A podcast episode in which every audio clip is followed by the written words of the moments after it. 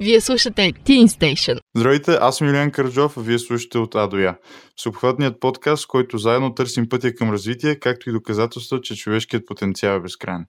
Добре дошли в а, това извънредно home office издание на От А до Я.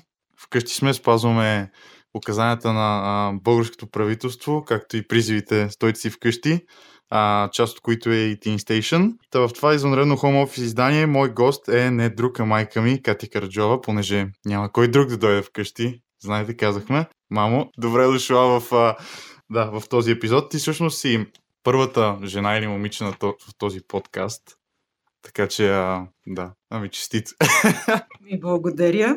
Всъщност, давам си сметка, че може би, ако не беше тази извънредна ситуация, нямаше да имам тази привилегия да ти бъда гост. Така че, благодаря. А, не, аз съм го планирал. Аз а, имах разговори с други хора, които правят подкасти и те един път така се заговорихме, че много добър начин да откриеш нещо ново за семейството си е като всъщност го вкараш някой подкаст, така и го питаш разни работи. Така че а, аз го бях планирал вече.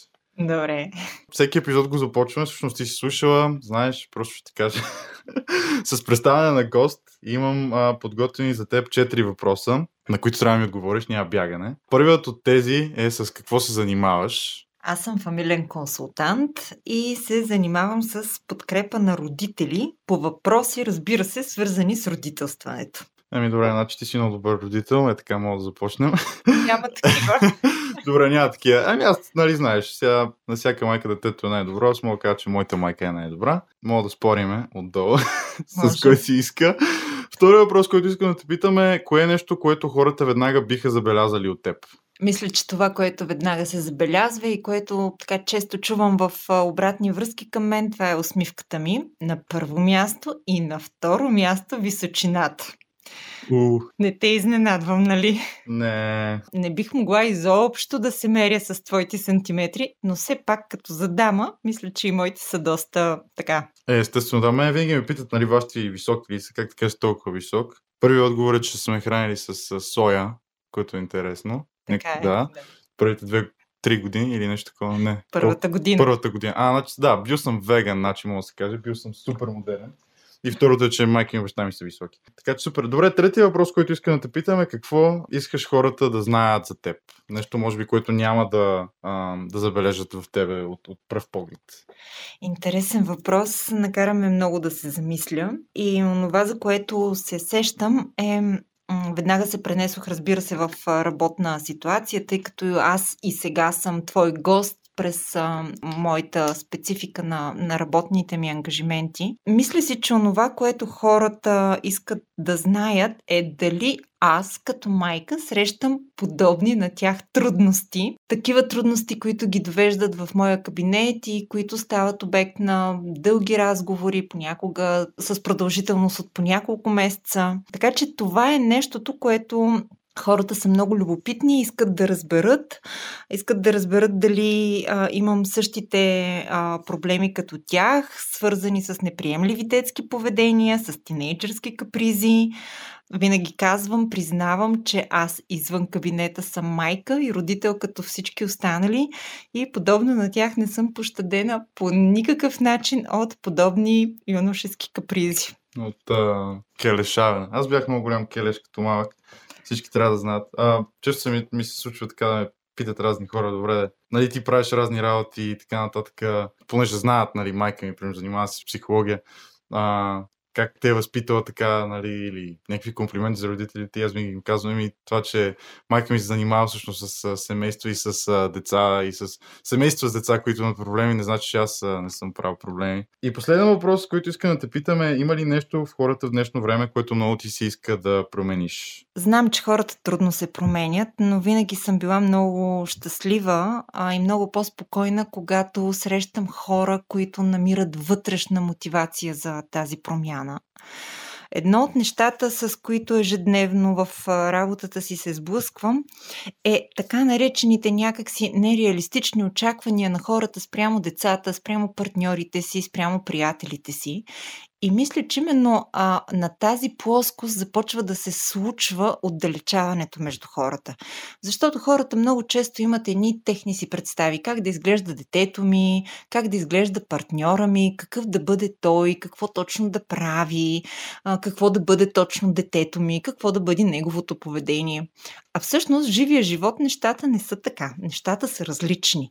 И всеки следва и има правото да следва неговия си ритъм, неговите си мечти, неговите си желания. И когато се умеем да приемаме и децата си, и партньорите си, и приятелите си, такива каквито наистина са, мисля, че тогава почваме да вървим по пътя на това да сме по-близо един към друг.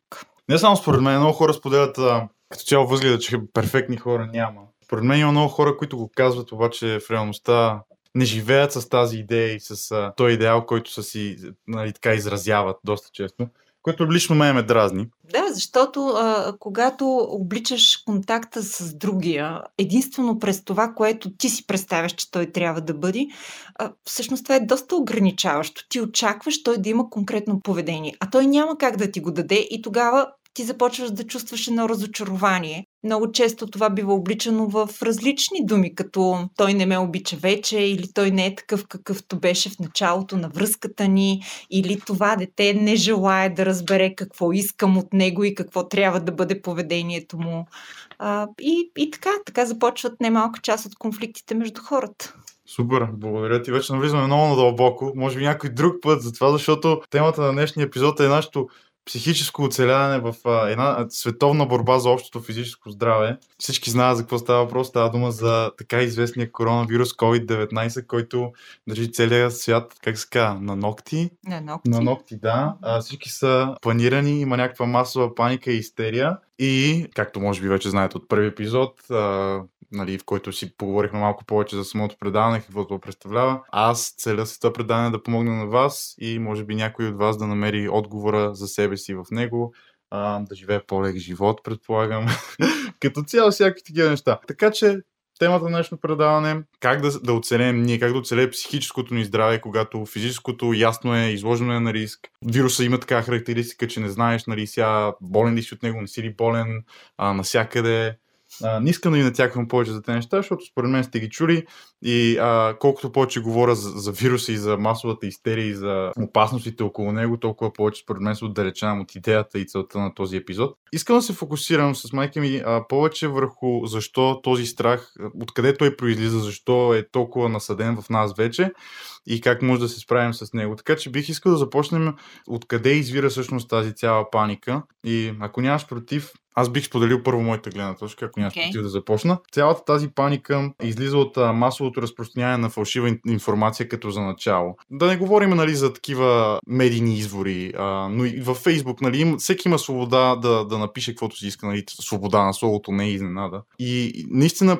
Особено в началото имаше доста, доста фалшива информация, като намерено лекарство или жертви или света ще свърши някакви такива глупости от този сорт, които мен лично много ме дразнат. Аз съм голям почитател на, на обективната журналистика, която не заема някаква страна и не цели драма или а, гледания или а, събиране на, на възможно най-голяма аудитория около едно събитие или като цяло да прави пари от нещо, което а, мъчи хората по света. Другата причина, която според мен води до тази масова истерия, е отново свързана с представянето на информация и, и, това е представянето на информация по грешен начин, а, дори тя да е вярна. Аз лично станах свидетел, понеже аз следа естествено а, медийни репортажи, брифинги и така нататък. А, забелязах много таблици, които започват от средата. Не започват от нулата, започват от 5000 и искат да покажат скока от 5000 до 20 000, примерно. Нормално е скока да изглежда голям, като го показваш от средата на таблицата, защото не виждаш една а, стълбица, която постепенно расте, което е, това си е изкуство в а, статистиката, което също се изучава, нали? фалшиви таблици, фалшиви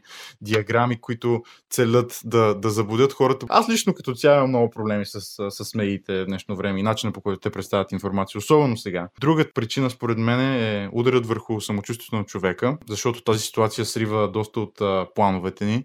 Може би не само моето лято, но и вашите лета в момента висят така на един косъм. Никой не знае ще се пътува ли, няма ли да се пътува, ще ходим ли на море, няма ли. а, ски сезона го затвориха, не мога да отидем на ски. И не само като срещи, примерно за две, седмици напред, нали, не мога да направя тази среща сега, защото няма как. Според теб това голямо удар ли е? Доста интересен поглед имаш. А, да, аз бих казала, че наистина част а, от страха ни е това, че а, ние си даваме сметка, че плановете ни са сринати. Но обръщам внимание, че освен дългосрочни, има и краткосрочни планове. И една от стратегиите да се справим в тази ситуация, виждам, че ти си отделил по-конкретно място за, за стратегиите за справяне с стреса от това, което се случва, е малко да забравим дългосрочните планове и да видим какво тук и сега мога да планирам и да свърша реални и конкретни неща. И тук отново, аз докато те слушах, се усмихнах, защото всъщност отново се сблъскваме, отново сме а, на, на онази платформа, на която виждаме сблъсък между реалността и очакванията ни. Имаме очаквания за лятото, за всичките онези мечтани пътувания, за всичките от тези срещи с приятели, но реалността е тук и сега и тя е различна от това, което очакваме. И умението да приемем реалността такава каквато е, всъщност доста помага да се справим с а, онова, което ни се случва. Всеки отказ да приемем реалността, всъщност може да ни доведе до другата крайност. Така както паниката е нещо, което казваме, че излиза извън нормата на разбирането за страх, така отричането на това, което се случва, също не е за препоръчване. Mm, тоест двете крайности. Двете крайности. Да, според мен абсолютно хората живеят малко в един идеалистичен свят. Аз също съм част от а, тази група хора. Майка ми може да потвърди. Лично според мен това се дължи на, на развитието и глобализацията на света. В момента живеем време в, в време, в което имаме а, може би достъп до най-много възможности и като цяло най- най-голям набор от възможности в цялата човешка история. Пътуването е вече сравнително ефтино, всеки, нали, повечето хора могат да си го позволят. Комуникации и така нататък. Лесно е вече да се обадя на някой да му кажа, аре да се видим, нали.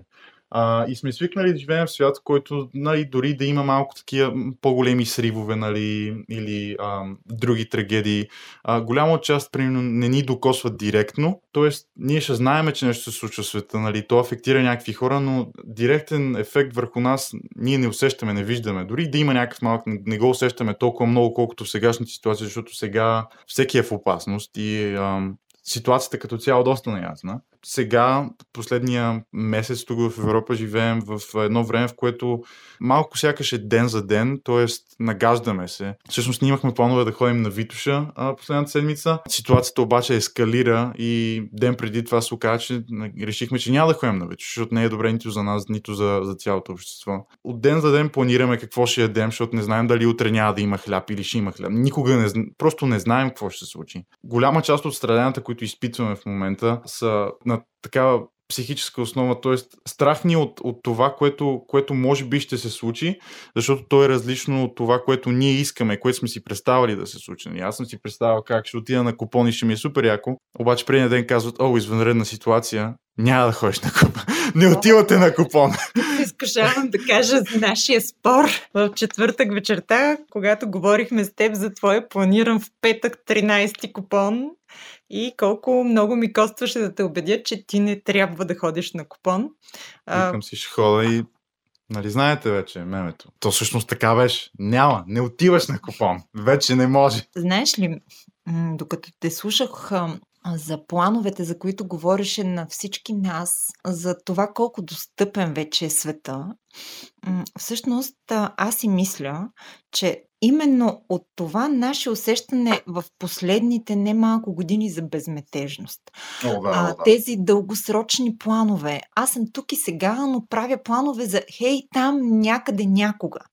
А, Мечти. И между това тук и сега и там някъде някога, всъщност като че ли няма нищо. И аз си мисля, че голяма част от страховете или в основата на този страх, който в момента всеки от нас тъй някъде дълбоко в себе си, дори неизказан, а, стои именно това, че този вирус ни докосва по един много специален начин. Всъщност той ни кара да се замисляме, че ние, хората, не сме толкова недосегаеми.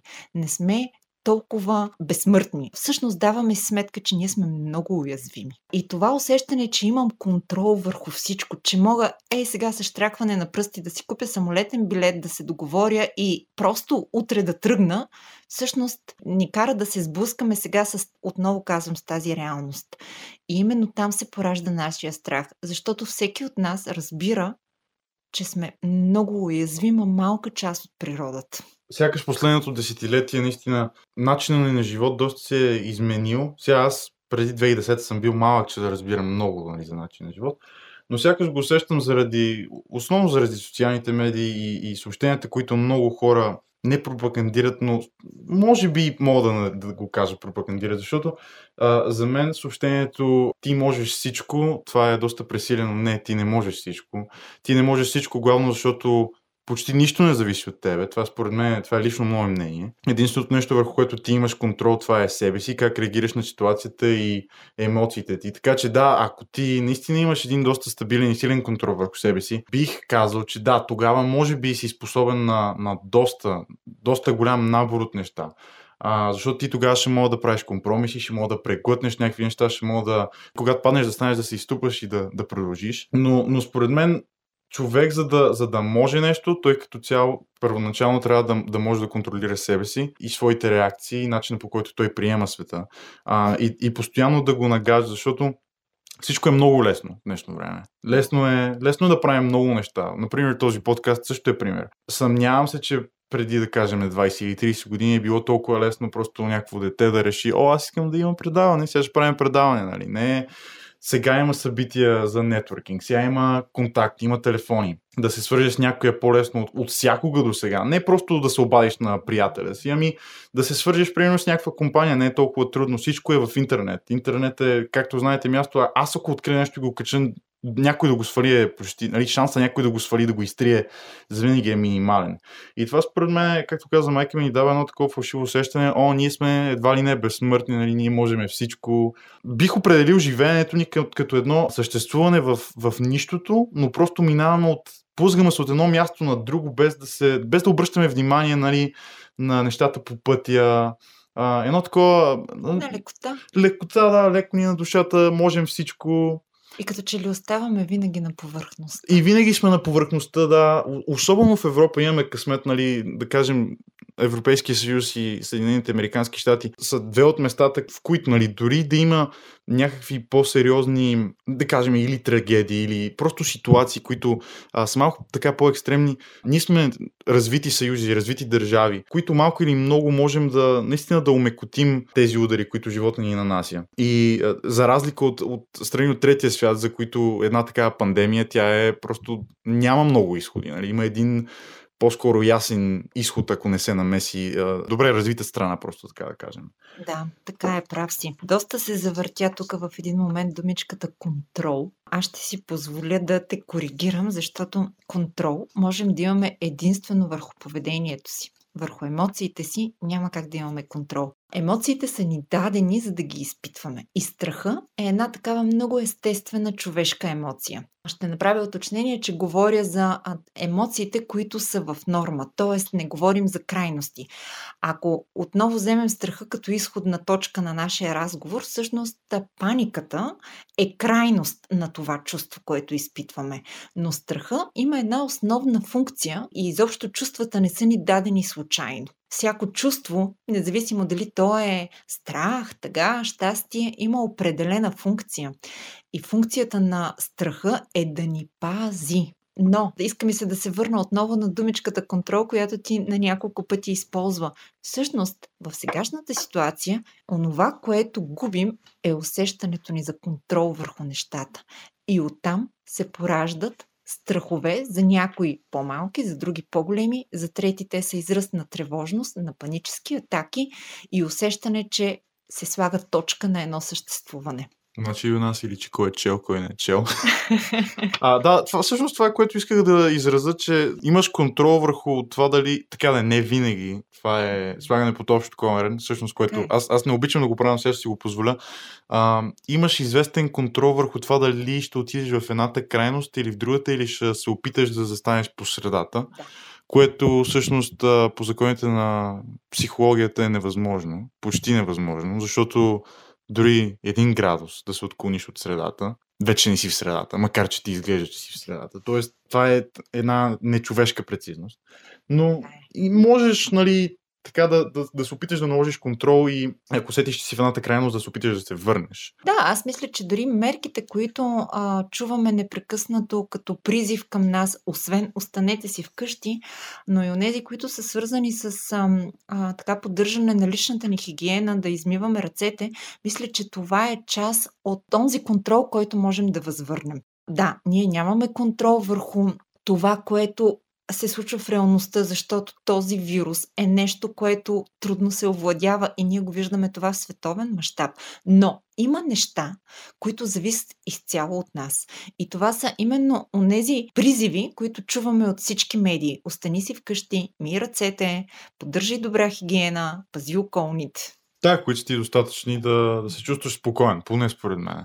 Да, или поне малко да възвърнеш усещането за контрол. Ти имаш ли някакви други предположения или свои възгледи върху извора на, на, на цялата тази паника? Сещаш ли се за нещо друго, което може би хората биха припознали в себе си? Аз мисля, че ние вече говорихме по тези въпроси. Едно от нещата наистина е това ни усещане за безметежност и за усещането, че губим почва под краката, че нямаме контрол върху случващото се. Мисля си и още нещо това е много ми прилича на всички от тези ситуации, в които човек си казва, абе да, това дето се е случило, това за което чувам, то е кофти, гадно е, тъжно е, но всъщност то на мене няма да ми се случи. А сега, О, да, да, да, абсолютно. Сега сме изправени, да, пред ситуация, че всеки от нас чувства реалната заплаха. И някак си в този момент се оказахме неподготвени. Да, сега ти може би ще ме контрираш и ще ми кажеш, ама как от декември се говори, от декември 2019, че в Китай се случва нещо. Да, но декември 2019 беше там някъде в Китай, аз съм тук в България и правя планове за купони. Карахме си ски, коледа, Точно така. И това се на мен няма да ми се случи. Но то се случи. Просто се събуждаш един ден и то, то е тук. И имаш да го приемеш. И тук отново ми се иска да обърна внимание и да поговорим за това доколко ние сме гъвкави да приемаме толкова а, резки промени в ежедневието си. Защото е много лесно, когато живота тече в един ритъм. И мисля, че част от трудностите, които сега немалка част от а, хората изпитват, е, че ние принудително сме излезли от този ежедневен ритъм. О, да, напълно съм съгласен. Според мен огромна част от това опира до факта, че ако аз не съм свикнал да, нали, от понеделник до петък съм свикнал да ставам 6.30 в 7, да излизам, да се видя с приятели по пътя за училище в метрото, да не се притеснявам от нищо, отивам си, вървим и е така съвсем спокойно прибирам се, разхождам се в парка. Сега аз трябва да стоя вкъщи по цял ден, нали, да изляза най-ново пред блока. Не мога да се видя с друг човек, освен на те, баща ми и сестра ми, например, или някой съсед по стълбите. Няма го това свободно ходене насам на там. И според мен, да, голяма част от това опира до, до драстичната промяна в ежедневието на хората, с което те не са свикнали, което е напълно нормално. Нали? Ти свикваш нещо, за... ти го правиш години. Нали? Например, аз съм 11 клас, 11 години съм свикнал да ходя на училище всеки ден а, да няма някакви такива извънредни вакансии, които са до такава степен рестриктивни, защото нали, има, има си грипни вакансии така нататък. Mm-hmm. Обаче ти пак можеш да си излизаш. Mm-hmm. Докато сега наистина сега някой идва и дърпа шалтера и ве... просто не мога да правиш нищо. Нали, трябва да си останеш вкъщи. Да, разбирам те. Струва ми се, че ние хората сме се поотдалечили от някои наши много изконни, изначални ценности. И това, което ми хрумва е, например, любопитството. Всъщност, любопитството е присъщо за децата. Децата откриват света когато са любопитни. Дори в най-ранните си детски години ние казваме, че детето опитва света, защото много пъти сме виждали всички ние малки деца, които взимат предмети от земята и какво правят? Слагат ги в устата за ужас на родителите си. Но любопитството е нещо тук, което е направило възможно много открития, на които ние днес се радваме. Като, например, ето това да направим а, този запис в къщи Представяш ли си преди години това би било немислимо? Или да направим образованието си вкъщи? Да, да. абсолютно. И да, ти си прав. Наистина а, има един момент, в който като че ли сме изненадани от, че всъщност а, ритъма ни много изненадващо, много неочаквано, много бързо се промени, но аз си мисля, че не всичко е загубено. И си мисля, че ако ние се умеем да се върнем към онова наше любопитство, а, мисля, че това ще ни помогне изключително много. Защото да, сега учим вкъщи, но може би да видим как се учи вкъщи или да видим какво мога да направя вкъщи и да видим в крайна сметка, като имам една такава ситуация, какво мога да направя с нея. Мога да опитам 1-2-3, мога да опитам 3-2-1, мога да опитам 1-3-2. Тоест, съществуват различни комбинации на това да опитваме и отново да открием нещото, което ни пасва по най-добрия начин да. на нас дори и в тази ситуация. Според мен, особено това с образованието, в момента имаме голяма възможност да, да направим, да, нали, така, да, да се учим от а, типа проба-грешка. Според мен много хора са свикнали, включително и аз. Аз не обичам много да греша, сега ще си го призная пред всички. А, изнервам се доста. Чувствам се глупаво, а не обичам да се чувствам глупаво. Аз не знам дали има човек, който обича. Но сега имаш възможността, имаш, имаш поне учениците, аз така се чувствам, че имаме един ресурс от време, понеже няма пътуване нали, от училище до вкъщи обратно. Няма кой да те разсее. Имаш голям ресурс от време да, да, да опиташ да видиш какво работи за теб, какво не работи. За мен, примерно, беше много интересно дали всъщност аз, аз това съм си го мислил преди, дали ще се справям ако уча вкъщи, дали ще бъда по-продуктивен ако а, нали, уча вкъщи и правя нещата вкъщи, отколкото да ходя в училище и да връщам неща нали, първите няколко дни си казах, о, не, това не е за мен, смисъл, аз... Защото опира и до това дали да се ориентирам всъщност какво искам да работя. А, дали искам професия, която мога да правя от вкъщи или професия, която е навън, която върша нещо, нали, с ръцете си. А, но после открих, че така се чувствам доста по-спокоен и доста по-продуктивен да, да върша разни работи. Не се разсейвам а, почти изобщо. И открих всъщност, че за около 12 часа с малки прекъсвания нали, за обяд или малко да ми починат очите от, от компютър или от книга, мога да работя без някакво прекъсване, което за мен беше много изненадващо, защото аз никога не съм го правил това. По принцип, дори да имам неделя да съм си вкъщи да уча, аз като съм бил от понеделник до събота навън, правил съм някакви неща, ходил съм училище насам натам. Чувствам се изморен, нали, и си казвам, трябва да си почина малко сега. Не... И просто не успявам да се фокусирам, докато сега има време за, за абсолютно всичко. Дори да сгрешиш нещо, дори да го плескаш. Просто имаш страшно много време. Имаш буквално на разположение около 18 часа на денонощие. Зависи колко спиш да е. Да пробваш да грешиш, да се научиш, което според мен е много готино. Всъщност, какво ми казваш, че си се опитал да видиш а да се съсредоточиш като че ли повече върху плюсовете на това, което се случва. И аз м- бих препоръчала всеки от нас, ако може да направи такова нещо. О, да. Защото да, имаме ситуацията. Факт е. Но дай да видим какво можем да направим с нея. Кои са нейните минуси и къде са нейните плюсове, какво можем да си вземем, какво не бихме искали да си взимаме. О, да. Аз си мисля, че това отново е в нашия контрол. О, да. Това ще обърнем малко повече внимание на, на него а, по-нататък в епизода. Бих искал да попитам, ти вече каза за страха и за а, двете крайности. Mm-hmm. А, не само на страха, ами като цяло целият спектър на чувствата. Според тебе как можем да намерим средата и преди това, ако можеш да, да развиеш малко темата за страхът, всъщност ясно е, че е полезен, но в, в какви количества той е полезен за човека и как той е полезен на човека. Както вече казах, страхът, неговата основна функция е да ни пази. Какво означава да ни пази? Представи си следното. Излизаш навън и виждаш, че стълбищата пред нашия вход са заледени. Ти си мислещо същество на почти 18 години. Както всички са мислещи. Точно така, да.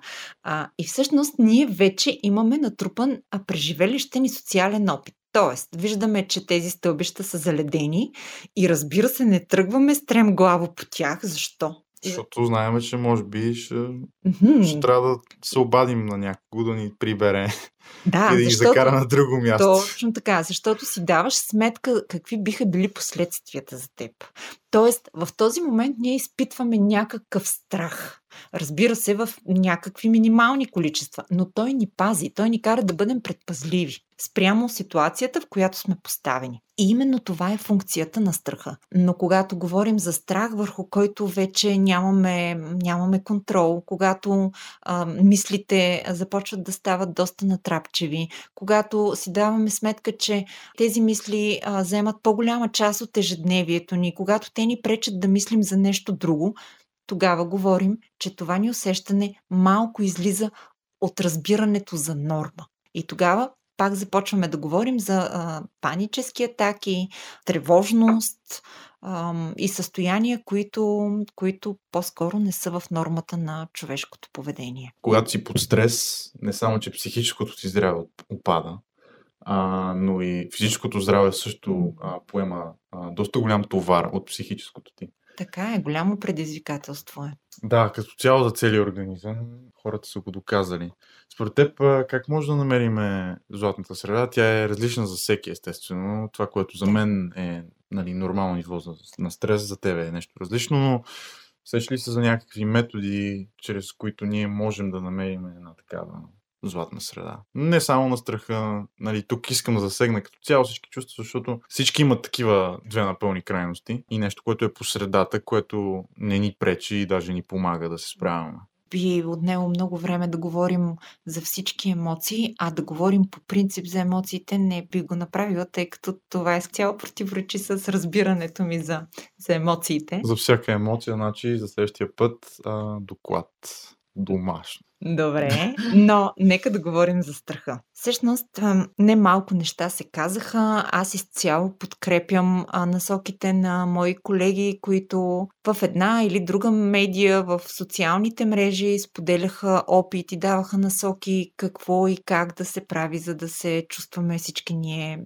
по-добре и по-спокойни в тази необичайна ситуация. Аз отново ще се опра на професионалния ми опит и на това какви насоки давам на родителите, на онези от тях, които споделят, че техните три годишни деца а, се ужасяват да останат а, сами в детската си стая, защото под леглото е населено с чудовища. А, в гардероба има а, странни същества с няколко глави и с а, невероятни умения, които ги застрашават. Мисля, че а, всеки от нас и всяко пораснало дете е имало такъв етап. Да. Какво им казвам тогава? Казвам им, че а, страха е страшен, докато е на тъмно. Mm, okay. И какво могат да направят те за своите малки деца? А, могат да осветят пространството под леглото. И всъщност да помогнат на тяхното дете да види, че там няма чудовище, че там няма триглави лами, да се светне а, зад гардероба, да се осветлят тези тъмни места, които детето е населило във въображението си с тези чудати същества, които го плашат до смърт. Ако направя паралел с сегашната ситуация, всъщност Кое е осветяването? Ами информацията. Това, което чуваме като данни и факти, проверени от нашето правителство. Ти много добре каза, че не бива да се предоверяваме и не бива О, всяка една информация да я приемаме като даденост.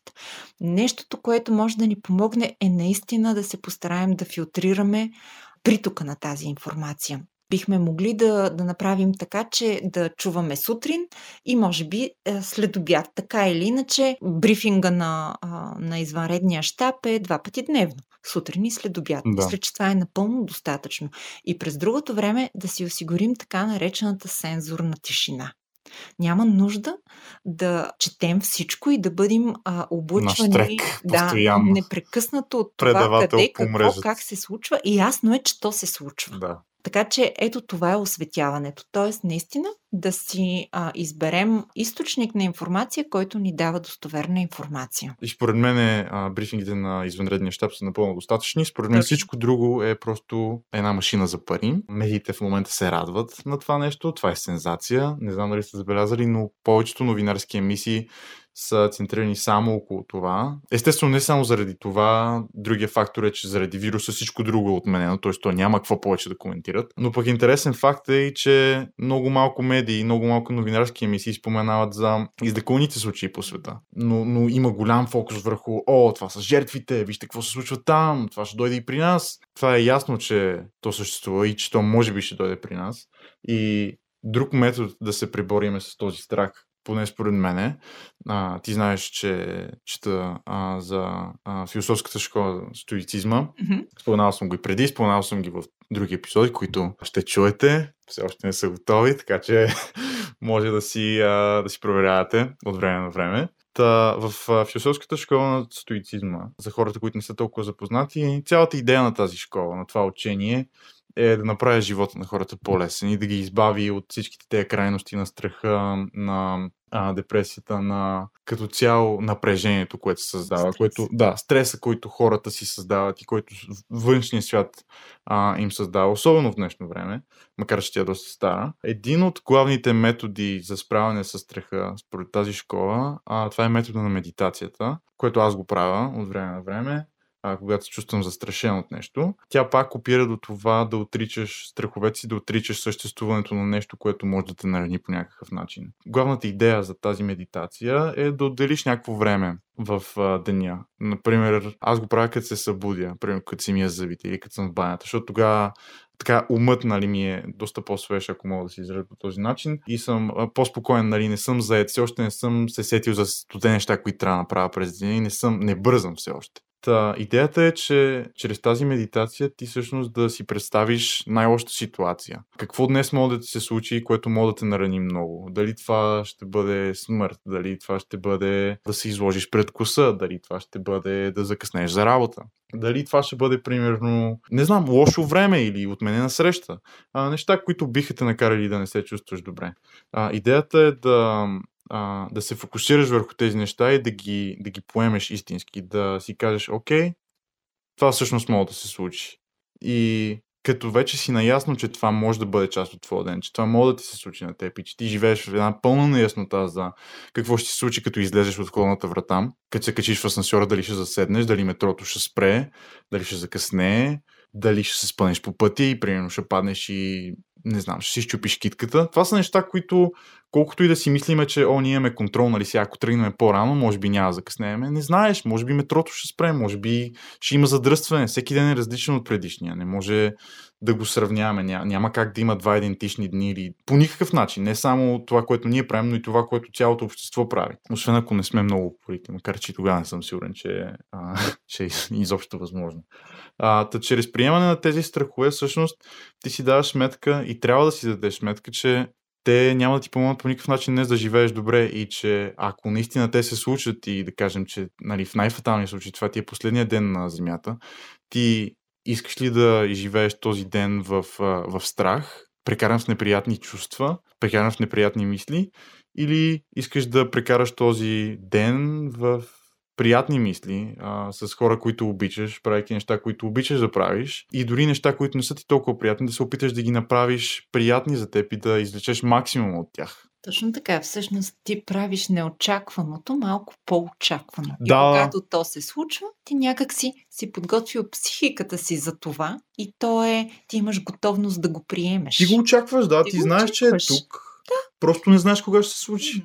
И когато си направил такава подготовка, имаш много повече възможности за реакции, т.е. за поведенчески отговори, които в една или друга степен могат да бъдат доста по-релевантни на отговори, които ще направиш в същата ситуация, но за която нямаш никакво очакване. Наистина се фокусираш върху това как да излечеш максимум от времето, което имаш тук, защото никога не знаеш кога ще дойде края. Да, толкова за, за медитацията и за стоицизма. Друг начин да се справяме с този стрес, който ти се сещаш? Аз мисля, че а, си струва и че е много ефективно това да си структурираме деня. Мгм. А, това, че сме вкъщи, не означава, че не можем да направим структура, защото структурата ни дава опорите. Да. А, всъщност отново А е... тя сега липсва. Но а, ние можем да направим списък, кои са нещата, които обичайно правя в деня си. Деня ми започва с спорт, следва нещо друго, второ, трето. И всъщност всичко това можем отново да го разпределим в този ден, но да, ще го направим в пространството на нашия дом. А, можем да спортуваме, след което можем да закусим с семейството си, а, след което до обяд можем да отделим времето за учене, на обяд можем да починем, след обяд може да отделим време за любимото ни хоби, за разговор с а, а, семейството ни, а, вечерите са онова време, в което можем да играем на стари, позабравени игри, които носят а, много емоция, като например това да победиш 13 годишната си дъщеря, но не се сърди човече. Да, абсолютно. Всякакви такива неща, с които може да занимаваш, може да играете видеоигри. С като цяло нещо, което ви достава удоволствие. Но е важно да има структура.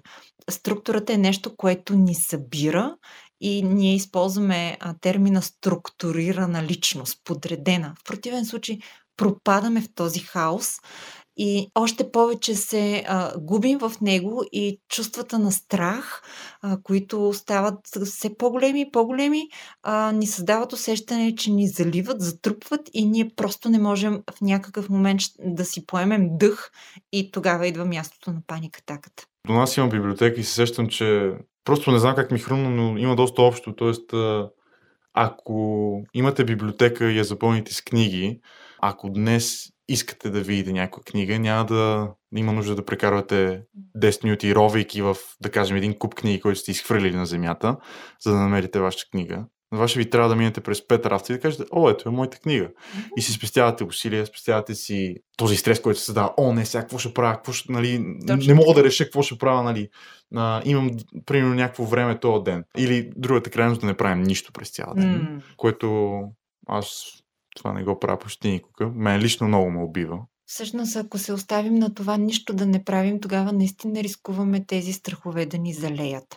Да. Ние много си говорим за тези страхове и да, чудесно е за функциите, за които си говорихме, но всъщност нека да не забравяме, че а, ситуацията в момента наистина е необичайна.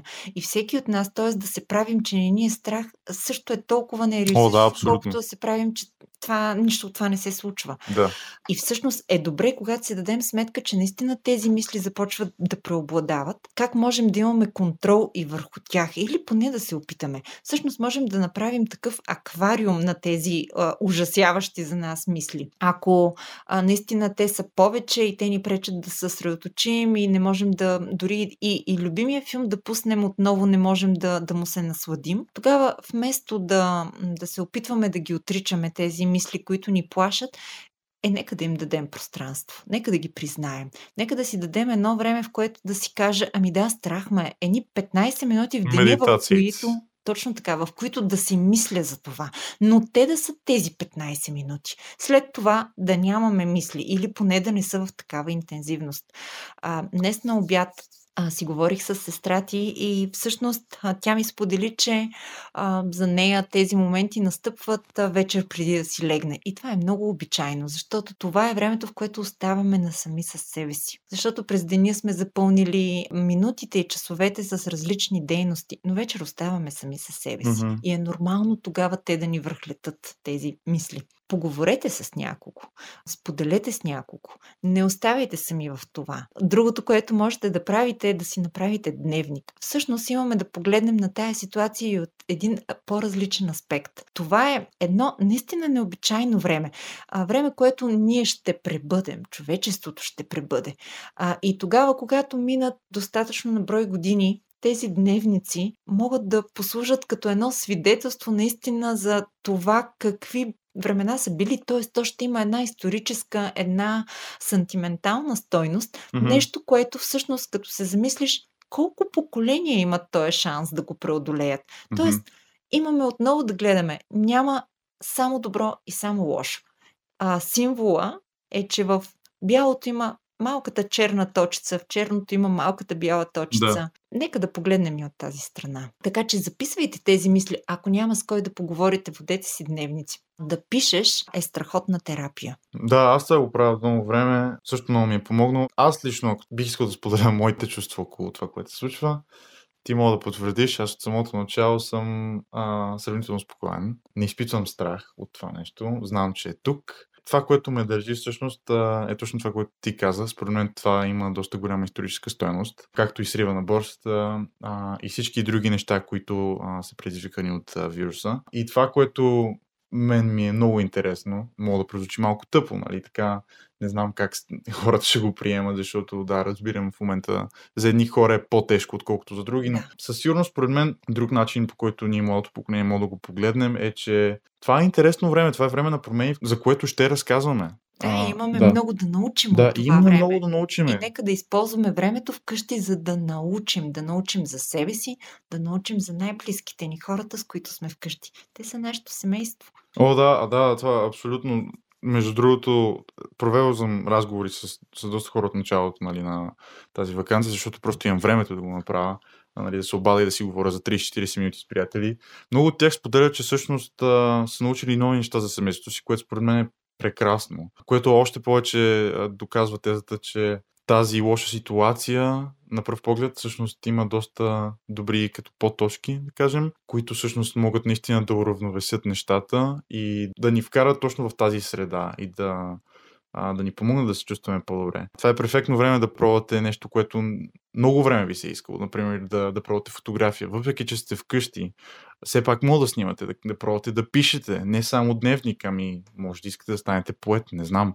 А, зависи от вас. А, може би не сте, имате 10 филма, които имат, искате да изгледате, но не сте имали времето. Изгледайте. В момента имате безкрайни възможности да правите много неща. Наистина тези възможности ви струват а, свободното движение навън, виждането с приятели навън, но се възползвайте от нещата, които 21 век ни предоставя, като Skype, например, а, или Facebook. Все Точно. пак може да се чуем с тези хора. Дори, дори им звъннете. Всичките тези неща, за които говориш, са наши избори. И това ме връща към началото на нашия разговор, че се чувстваме зле от това, че сме лишени от правото си на избор да изляза навън и да се срещна с а, или с приятели, или да, да правя нещо, което ми харесва. Всъщност имаме избори, не малко, и наистина от нас зависи в коя част ще се задържим повече. В тази, която може да ни обогати и може да научим нещо за себе си, за семействата си, за приятелите си, или ще останем за по-дълго време в онази част, която е по-тъжна, по-наситена с а, страхове, част, която може да, а, да ни доведе до усещането, че че всичко вече е свършило. Всичко е, да, което всъщност не е. Тоест, а, ако го погледнем, наистина, например, Италия, там ситуацията е доста по-страшна, но според мен като цяло човечеството не се справя толкова зле с това. И това, което не ни убие, ще ни направи по-силни. Има много други неща, които мога да направите, много неща, които мога да опитате. Аз ще позволя да споделя нещо много глупаво. А, понеже не съм излезал две седмици, не ходя никъде, винаги ми е било интересно да видя как ще изглеждам с мустак. От нея дебелите мустаци. Като на чичковците по соцфилмите. И в момента това правя, защото знам, че вкъщи ще ме изтърпат и няма да изглеждам като идиот навън, понеже не излизам. А, затова аз това в момента правя, ако ви е интересно, аз какво правя. Примерно, в смисъл мога правите всичко. Зависи от вас. И не забравяйте любопитството. Любопитството, любопитството да. е нещо, което ние ни дава възможност да ползваме всички тези страхотни ресурси на нашето съвременно ежедневие. Mm-hmm, Нека да го запазим. Но като стана дума за любопитство, моля ви, не бъдете твърде любопитни, защото те, значи, а, англичаните са го казали, сега на български не знам как е. А, too much curiosity uh, lost paradise, мисля, че беше. Или curiosity killed the cat. А, също става. Бъдете умерено любопитни. И това ме навежда на мисълта, когато сте любопитни, бъдете внимателни къде сте любопитни и подбирайте вашите извори на информация. За мен това е много важно нещо. Благодарение на, на хора, в които са били част от живота ми преди учители и така нататък, съм се научил до някаква степен поне, нали. Не казвам, че това, което аз правя или което майка ми прави, което правим вкъщи заради майка ми, понеже тя е вътре с тези неща. Не казвам, че ние сме някакви арбитъри тук и че сме супер добри, но за мен извора на информация е нещо страшно важно. И съм свидетел на много хора, които се доверяват на всякакви извори на информация. Непотвърдени, просто случайни извори на информация. Със свободата на словото, да, това е много хубаво нещо, но идва тази опасност да научим неща, които не само, че могат да ни навредат, нали, лично на нас, може да ни изложат. Така че, лично според мен е много важно, особено ние, малото поколение сега, сега е момента да се научим да подбираме изворите на информация. Като се почне от медии, аз лично не симпатизирам на българските медии, освен на една а, на националната телевизия. По главната причина, защото а, аз не виждам, не виждам обективността в тези медии, не виждам а, нали, масово. Така че наистина има някои извори на, на информация, като, нали, като става дума за медии, които са потвърдени, те са доказани, че са обективни. Става дума за западни такива. Така че, според мен е много важно да, да подбираме важната телевизия, важното радио, важните сайтове, когато търсиме а, някакъв вид информация. И сигурните. Сигурните, сигурните. Проверените. Проверените. Проверените да. източници. Точно да. така. Не е Сули Пули да. от улицата е написал нещо. Не. Да, наистина трябва да, да е умерено и това любопитство, защото както и страха, ако позволим крайност в едната или в другата посока, то вече излизаме от нормата. Абсолютно. Така че, наистина, според мен, това е. Аз лично за мен това е много голямо нещо. Просто наистина бъдете внимателни. А, един много добър извор на информация, източник, който е потвърден и е а, много добър. Може да сте чували, казва се teenstation.net. Там има много готини неща. А, напоследък пускаме доста интересни статии, които също ще ви помогнат да се справите с стреса и неудобството, което тази пандемия ви създава. А, така че може да влезете на teamstation.net и да проверите последните ни статии. Там сме създали специално за вас, да кажем, плейлисти или, а, как се казва, а, watchlist за, за, за филми. Също така мисля, че вече има и книги, които могат да прочетете от екипа на Teamstation. А, според мен това много ще ви хареса. Надявам се да сме ви пили полезни до някъде. това е всичко, което мога да се сетим. Всъщност ние го измислихме доста бързо извънредно. Аз съм заед с училище и други неща, които правя. А майка ми е заед с работа, така че беше доста спонтанно. Днеска между всички неща измислихме разни работи. Също така готвене. Много готвене. О, да, за първ път виждам баща ми да опитва италианска кухня, въпреки че а, вкъщи много често има италиански манджи гозби, което също е нещо много, което научих за него. Да, да, много се радвам, а, че ми беше гост днес, че се нави. Благодаря ти за поканата. За мен беше предизвикателство и огромна чест. Е, как? Със сигурност сме пропуснали доста неща. Със сигурност но... ще се сетиме, сега като отиваме да. вечеря, ще се сетиме за, за много неща, които сме пропуснали. На мен ми предстои час. На теб ти предстои час. Онлайн обучение. О, да, да, аз съм сигурен, че се сетим, но а, все пак, хора, това са ни нашите предложения към вас. Надявам се да откриете нещо за себе си в този подкаст и да ви помогна дори малко да е. Капка по капка вие става, знаете, че има изход от тази ситуация. Това, което не ни убива, ще ни направи по-здрави, по-силни. Радвайте се на това, което имате на времето, което в момента имате. Този огромен ресурс, невъзвръщаем. И да, вие слушахте извънредния Home Office епизод на от А до Я, всеобхватният подкаст, който заедно търсим пътя към развитие, както и доказателство, че човешкият а, потенциал е безкраен. Правим призив, стойте си вкъщи, наистина, ако няма нещо спешно, така да то вече и мерките не го позволяват много, но Стойте си вкъщи, дори излезете по стълбите, има опасности не само за вас, но за вашите баби, дядовци, родители, как и сестри, братя. Аз съм Юлиан Караджов, гостът днес ми беше майка ми Катя Караджова. Благодаря ви много за слушане и до нови срещи! Нови срещи!